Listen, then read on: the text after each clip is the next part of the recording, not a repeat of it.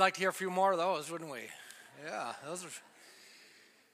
Hasn't it been great to hear these stories of how God's worked in different people's lives, how he continues to work? I'm Pastor Tom, most of you know me. Glad to have you all here this morning as we continue to worship and learn more about how God's working his story out in our lives, the life of New Hope Church. This morning we're going to go to John chapter 4. If you have a Bible or an electronic device, turn over there. Also, on the back of your bulletin, there's an outline. You can do the fill-in-the-blank thing if you would like. And over in John chapter 4, we find a story of a woman we call the woman at the well. I don't know if I can say this about somebody 2,000 years ago, but I just love this woman, how she encounters Jesus, how she responds to Jesus. It's an amazing story. Now, you know, like a lot of us, some stories are told, some stories are not told, and stories are continuing to develop. We're all in formation. And so I kind of wonder a little bit, what were the details of her life before she met Jesus? And what happened afterward? We'll find out a little bit about both of these things this morning.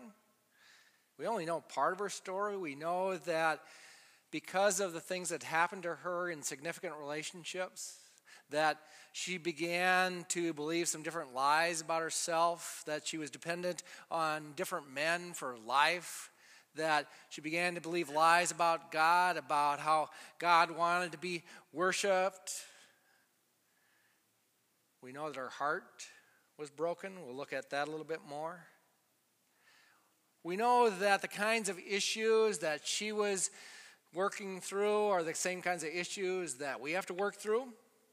We know that we have the same kinds of doubts, the same kinds of dreams that people in the Bible had, same kinds of problems with uncontrolled anger, with anxieties, that ambition that can be misguided, with misplaced priorities, convenient excuses, compulsive busyness, brokenness. We come as broken people. Like I said, we come as people who are in formation, whom God is changing. He's working his story out in our lives. So let's go over to John chapter 4. We'll begin with verse 1. The Pharisees heard that Jesus was gaining and baptizing more disciples than John, although in fact it was not Jesus who baptized, but his disciples. When the Lord learned of this, he left Judea and went back once more to Galilee. Now he had to go through Samaria. So he came to a town in Samaria called Sychar, near the plot of ground Jacob had given to his son Joseph. Jacob's well was there, and Jesus, tired as he was from the journey, sat down by the well. It was about the 6th hour. Now, on the map, you'll notice that Jesus and the disciples were traveling from the south to the north. We also know that very often what the Jewish people would do, because of their extreme prejudice against the Samaritans, is that they would go out far east around Samaria if they were traveling north. Kind of like if I told you I'm going to the Final Four, and the straight route would be right up I-35. But I'd say, but I'm not going through Ames.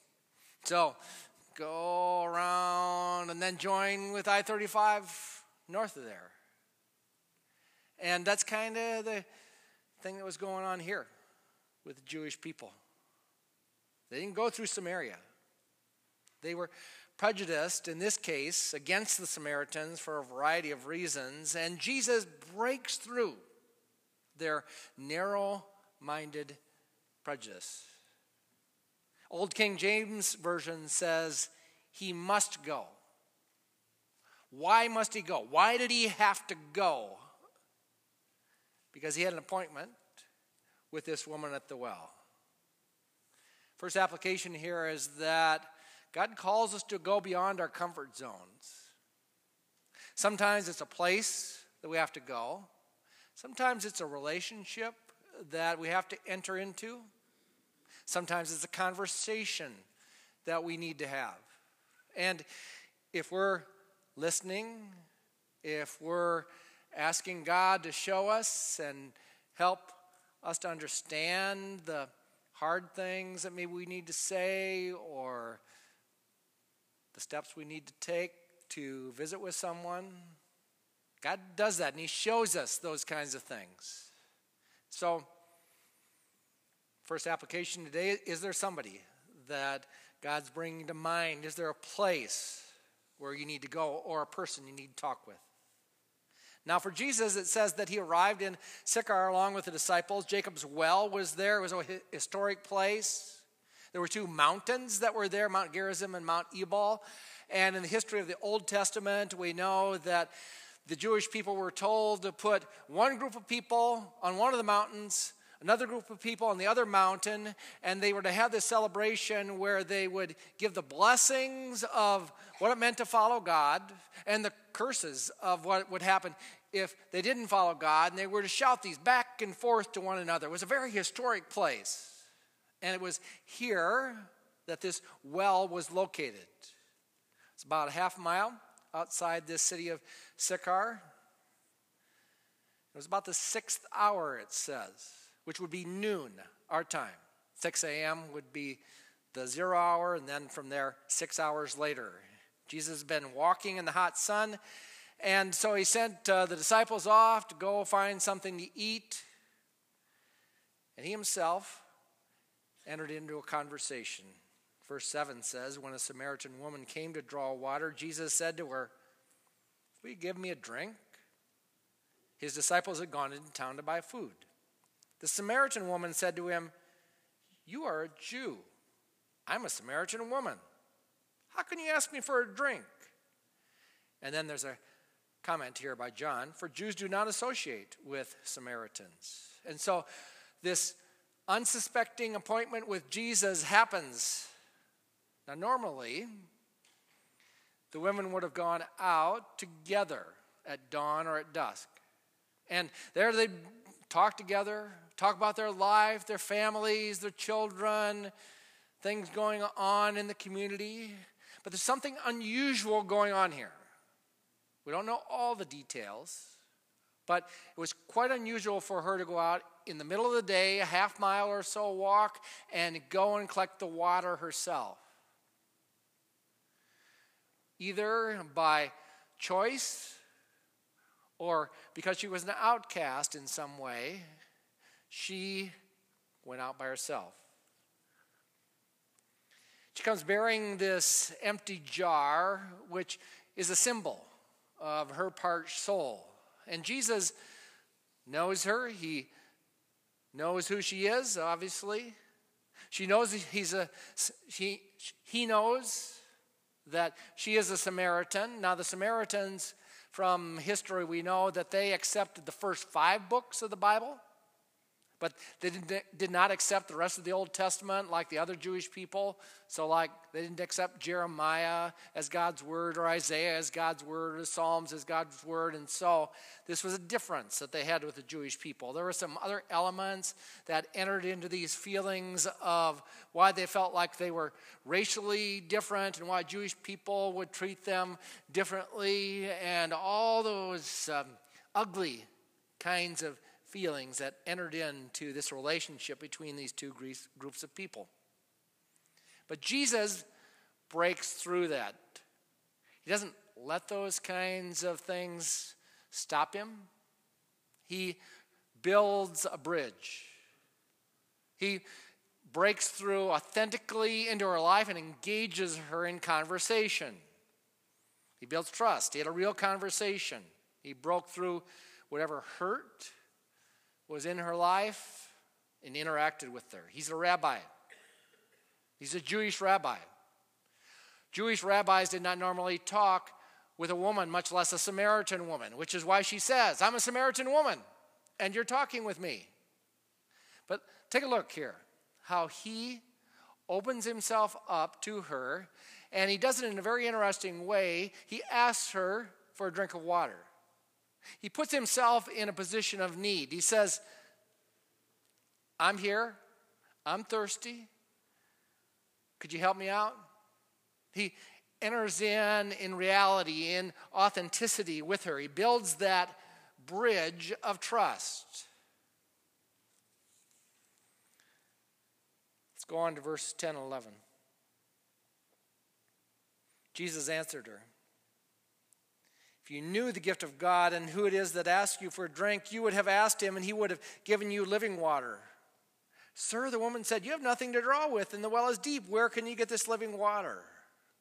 So Jesus enters into this relationship with her, and then he goes another step, and he asks her for a drink.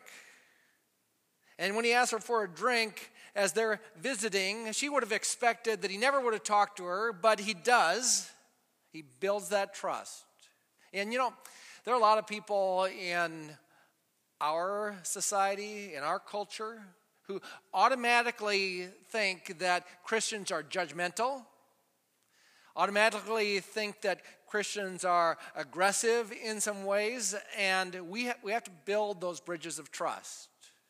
And so Jesus does that, and then he talks with her about this gift, the gift of God that's available. Now, this well was very deep.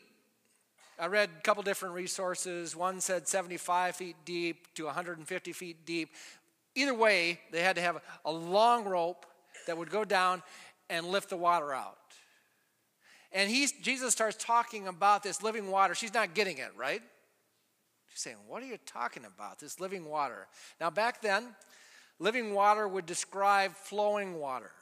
A cistern that just held water was not living water. But he starts talking about this living water. And of course, he's not just talking about the physical water itself. He's talking about spiritual truth. He's talking about the Holy Spirit. She's not quite getting it. And so she asked Jesus, "Are you greater than our father Jacob?" Because she can't figure it out. She's still thinking very physically, very much in the material world. "Are you better? Are you greater than our father Jacob, who gave us this well and drank from it himself, as did also his sons and flocks and herds?"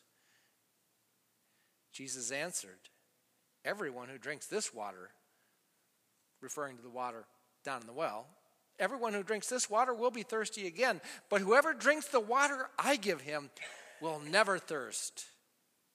Indeed, the water I give him will become in him a spring of water welling up to everlasting life." The woman said to him, "Sir, give me this water so that I won't get thirsty and have to keep coming here to draw water." So she thinks this is a pretty good deal. I can just get water whenever I need it, all the time. Still thinking in material kinds of terms, which is the natural way that most all of us as humans go, trying to figure out circumstances, trying to figure out the physical world. And Jesus is way beyond that. He's talking about something much richer, much deeper, much more real. He says there's a source of reality that will never run out. The Spirit of God, he's talking about the fact that when we come to him and say, "Lord, I'm hurting. Lord, I need help. I need your power. I need your help," that he's there. He's available. To use a physical analogy, it's kind of like you turn on the spigot and the water runs. And Jesus is saying in the spiritual way, we turn on the spigot, the Spirit of God's available to call on each and every day. Jesus goes right to the root issue in our life. Verse 16, he says, "Go call your husband and come back." "I have no husband," she replied. Jesus said to her, "You're right when you say you have no husband. The fact is that you have had 5 husbands. The man you now have is not your husband. What you said is quite true." She'd try to satisfy her thirst in life. She'd tried to be secure by having relationships with men. And Jesus is saying that these kinds of relationships, they're not going to satisfy you. Men are unreliable. They're going to lie to you. They're going to take advantage of you. And he's saying to her, "You have been taken advantage of. Now, something that sometimes we don't talk about is there were 5 men that sinned greatly against her, and a woman in that society didn't have any rights. These men were the ones who had divorced her. In that society, a woman could not initiate divorce. And so, even though we're talking about the encounter that Jesus had with this woman at the well, there were a whole lot of people that were involved in sinning against one another. Every time this happened in her life, a scar built up, a hardness occurred. And this is why Jesus is entering in and talking to her about the healing and the help the Spirit of God can have in our life. Many of us have encountered that in our lives. We know that in the hard places, the places that we have been sinned against and where we've sinned, that God can break through. That God in His goodness, His love, His mercy can minister to us. That's what Jesus is talking about when He's talking about this living water that can flow through us and minister through us. Now, He doesn't tell her this. He doesn't talk about these men in her life to condemn her, but to help her to understand the love of God and also to show Himself to her. This story ultimately is about Jesus and about the glory of God. And so in telling her these things, He's telling her, yes, I know, and I still love you. You're accepted, no matter what. And He's revealing Himself to her, and we'll see this a little bit more as we go on here. Sir, the woman said, I can see that you are a prophet. So the fact that he knew about these men, she says, oh, yeah, there's something going on here. Our fathers worshipped on this mountain, but you Jews claim that the place where we must worship is in Jerusalem.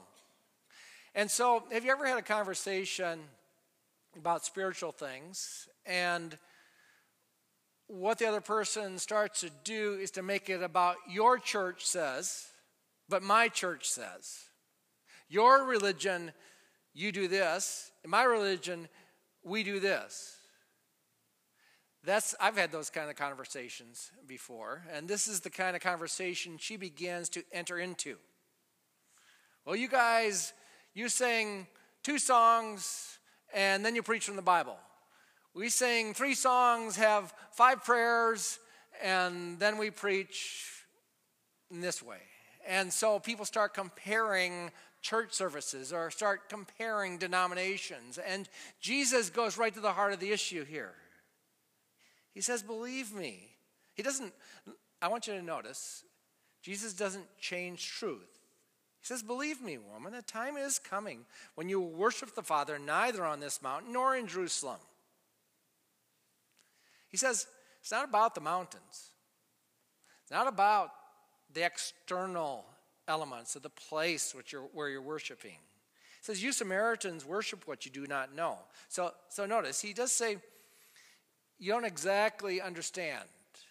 And he does admit that to her. He says, we worship what we do know, for salvation is from the Jews. So he's saying, God has chosen the Jewish people to be a vehicle through whom he would point to the Messiah, through whom he would bring the Messiah. He doesn't give up that truth, and yet he gives her hope. He says, yet a time is coming and has now come when true worshipers will worship the Father in spirit and in truth, for they are the kind of worshipers the Father seeks. God is spirit, and his worshipers must worship in spirit and in truth. So, she's moving along here. At first, when she encountered him, she said, you're a Jew. And then she said, well, maybe you're greater than Jacob. And now he says, you're a prophet. But she's kind of stuck in this whole church thing rather than really encountering Jesus, at least so far. Jesus says that True worshipers worship in spirit and truth. And when he talks about worshiping in the spirit, he's talking about from the inside out, that true worshipers begin with what God's doing on the inside, not on the external issues, not on what God's doing emotionally, not what he's doing ritually. True worship is authentic worship that comes to Jesus and glorifies Jesus. I love the way A.W. Tozer put it. He says, true worship that is pleasing to God radiates throughout a person's life. What he's talking about is that true worship is worship that begins on Sunday and continues all the way to Saturday, and then continues again on Sunday and occurs all the way to Saturday, all throughout life. He says worship is also true worship. It's what accords with the reality of God's word and of who Jesus is. And now there's real breakthrough. Go down to verse 25. The woman said, I know that Messiah, called Christ, is coming. And when he comes, he will explain everything to us. Jesus then declared, I who speak to you am he. Can you imagine that? I who speak to you am he. Just then his disciples returned. They were surprised to find him talking with a woman, but no one asked, what do you want? Or why are you talking with her? And then leaving her water jar. So she's having this interaction, and now she leaves the water jar there. She'd come out to get water, but she doesn't even worry about the water at this point. Leaving her water jar, the woman went back to town and said to the people, come, see a man who told me everything I ever did. Could this be the Christ? So now the lights are starting to go off. She's starting to really understand. Could this be the Christ? They came out of town, made their way toward him. Now go down to verse 39. Many of the Samaritans from that town believed in him because of the woman's testimony. He told me everything I ever did. So when the Samaritans came to him, they urged him to stay with them. He stayed 2 days. And because of his words, many more became believers. They said to the woman, we no longer believe just because of what you said. Now we've heard for ourselves, and we know that this man really is the Savior of the world. Wow. Come and see is the invitation that she gave to family, to friends, to the people in that community. It's also an invitation that we can offer to friends, to family, the people we know. Come and see. Come and see who Jesus is. Come and see what Jesus can do. So about 10 years ago, we had a friend day here at New Hope Church. At that friend day, it was a day when we encouraged everyone to invite a friend. Special day to hear about Jesus. Now, about that time, we had a little storm that happened, and there was a tree limb that fell on my neighbor's house. So I brought out my big chainsaw and climbed up on the roof and cut away on those tree limbs for my neighbors, Jim and Sue Core. And fortunately, Jim had quite a few batteries that would fit on the chainsaw. And so got the timber off the top of the roof. And then I said, Jim and Sue, we're having a friend day at church. Would you like to come out to worship? And so they said, yes, they would like to do that. Now, we were together on Friday with Jim, and so Rick Earhart asked Jim, was Pastor Tom still holding the chainsaw when he invited you to go to church? And we couldn't remember.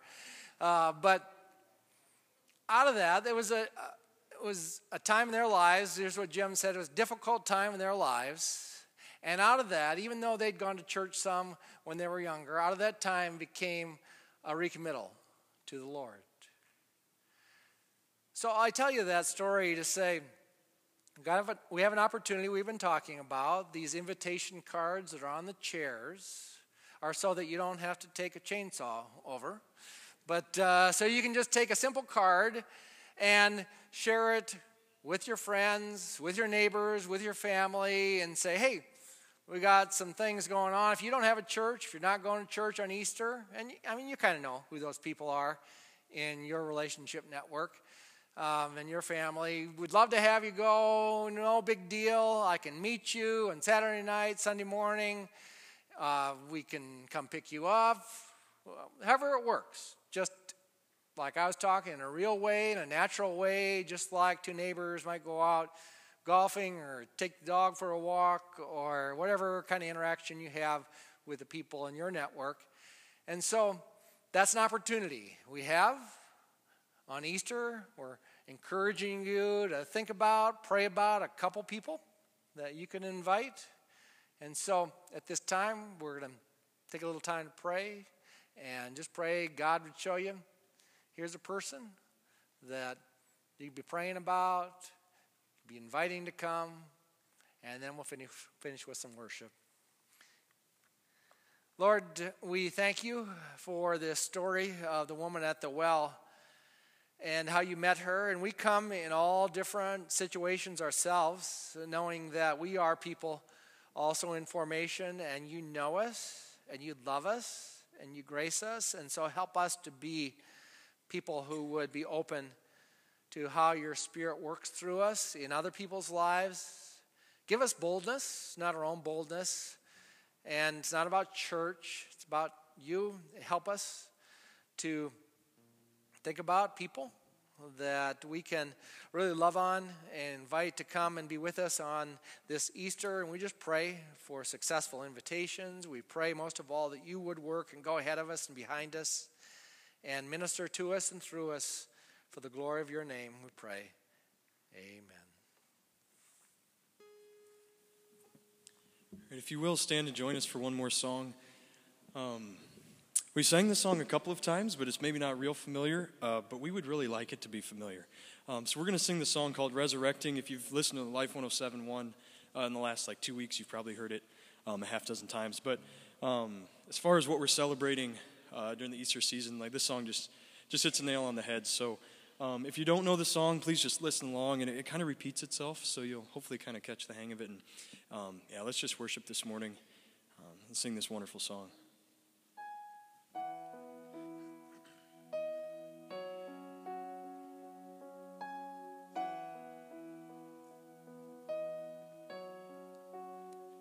The head that once was crowned with thorns is crowned with glory now. The Savior knelt to wash our feet. Now at his feet we bow.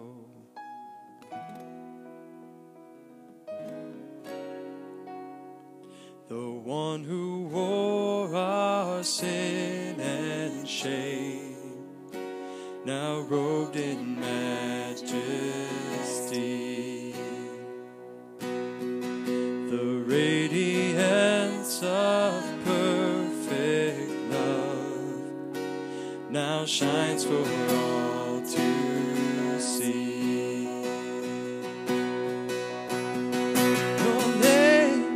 Your name is victory. All praise will our King. Your name is victory. All praise will rise to Christ our King. The fear that held us now gives way to him who is our peace. His final breath upon the cross is now alive in me.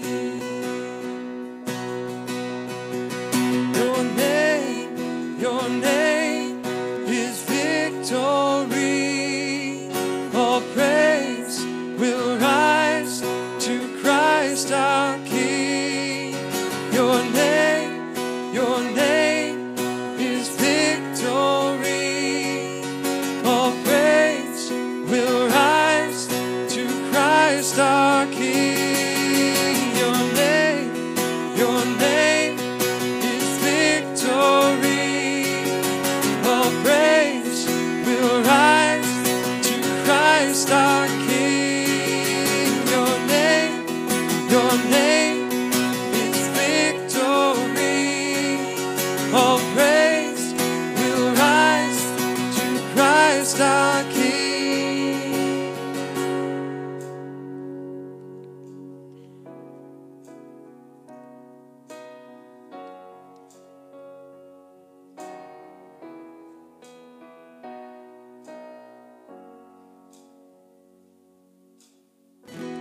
By your Spirit I will rise from the ashes of defeat.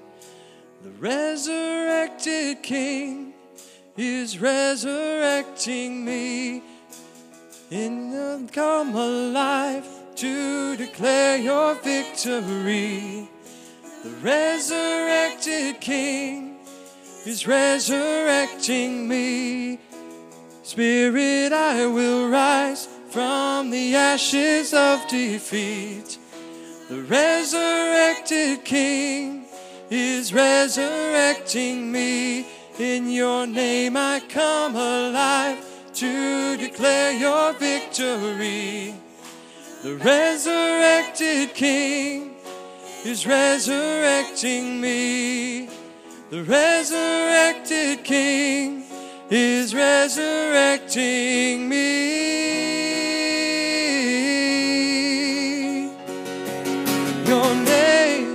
Your name is victory. All praise will rise to Christ our King. Your name is victory. All praise will rise to Christ our King.